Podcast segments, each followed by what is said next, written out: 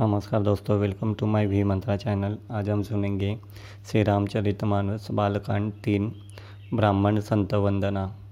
पहले पृथ्वी के देवता ब्राह्मणों के चरणों की वंदना करता हूँ, जो अध्ययन से उत्पन्न सब संदेहों को हरने वाले हैं।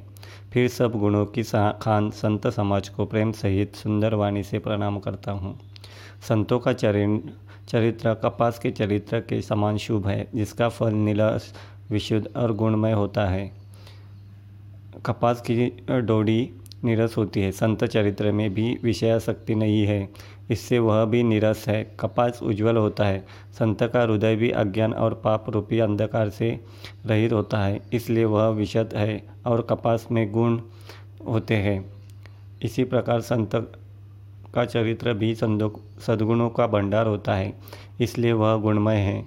जैसे कपास का धागा सुई के लिए सुई के किए हुए छेद को अपना तन देकर ढक जाता है अथवा कपास जैसे लोड़े जाने, काते जाने और बुने जाने का कष्ट सहकर भी वस्त्र के रूप में परिणत होकर दूसरों के गोपनीय स्थानों को ढकता है। उसी प्रकार संत स्वयं दुख सहकर स्वयं दूसरों के छिद्रों को ढकता है, जिसके कारण उसने जगत में वंदनीय यश प्राप्त किया है। संतों का समाज आनंद और कल्याणमय है।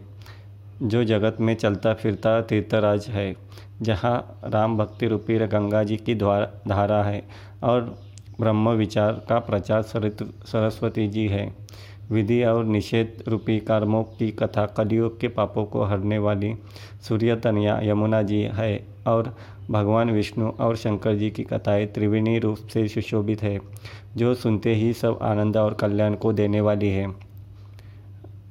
अपने धर्म में जो अटल विश्वास है, वह अक्षय वट है और शुभ कर्म ही उस तीर्थराज का समाज है। वह सब देशों में सब समय सभी को सहज ही प्राप्त, सहज ही में प्राप्त हो सकता है।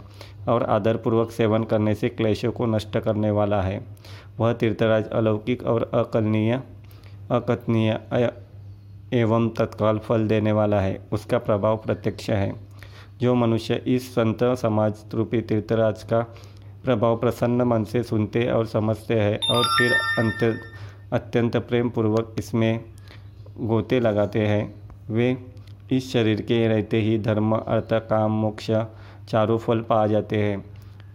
इस तीर्थराज में स्नान का फल तत्काल ऐसा देखने में आता है कि कव्वे कोयल बन जाते हैं और बगुले हंस।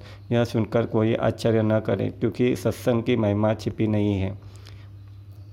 वाल्मीकि की वाल्मीकि जी, नारद जी और अगस्त्य जी ने अपने अपने मुखों से अपनी होनी कही है। जल में रहने वाले, ज़मीन पर चलने वाले और आकाश में विचरने वाले नाना प्रकार के जड़ चेतन जितने जीव इस जगत में हैं, उनमें से जिसने, जिस समय जहाँ कहीं भी, जिस किसी यत्न से बुद्धि, कीर्ति, सदगति उभीति और भलाई पाई है, जो सब संसंग का, सत्संग का ही प्रभाव समझना चाहिए। वेदों में और लोक में इनकी प्राप्ति का दूसरा कोई उपाय नहीं है। सत्संग के बिना विवेक नहीं होता और श्री राम जी की कृपा के बिना वह सत्संग सहज में मिल जा, मिलता नहीं। सत्संगी आनंद और कल्याण की जड़ है। सत्संग की सिद्धि ही फल है और सब साधन तो फूल है। दुष्ट भी सत्संगति पाकर सुधर जाते हैं। जैसे पारस के स्पर्श से लोहा सुहावना हो जाता है। किंतु देव दैव योग से यदि कभी सज्जन कुसंगति में पड़ जाते हैं तो वे भी वहाँ भी सांप की मणि के समान अपने गुणों का ही अनुसरण करते हैं। जिस प्रकार सांप का संसर्ग पाकर भी मणि उसके विष को ग्रहण नहीं करती तथा अपने सहज गुण प्रकाश को नहीं छोड़ती, उसी प्रकार साधु पुरुष दुष्टों के संग में रहकर भी दूसरों को प्रकाश ही देते हैं। दुष्टों का उन पर कोई प्रभाव नहीं पड़ता। ब्रह्मा, विष्णु, शिव, कवि और पंडितों की वाणी भी संत महिमा का कर, वर्णन करने में सकुचाती है। वह मुझसे किस प्रकार नहीं कही जाती? जैसे साग तरकारी बेचने वाले से मनियों के गुण समूह नहीं कहे जा सकते। मैं संतों को प्रणाम करता हूँ जिनके चित्त में समता है जिनका न कोई मित्र है और न शत्रु।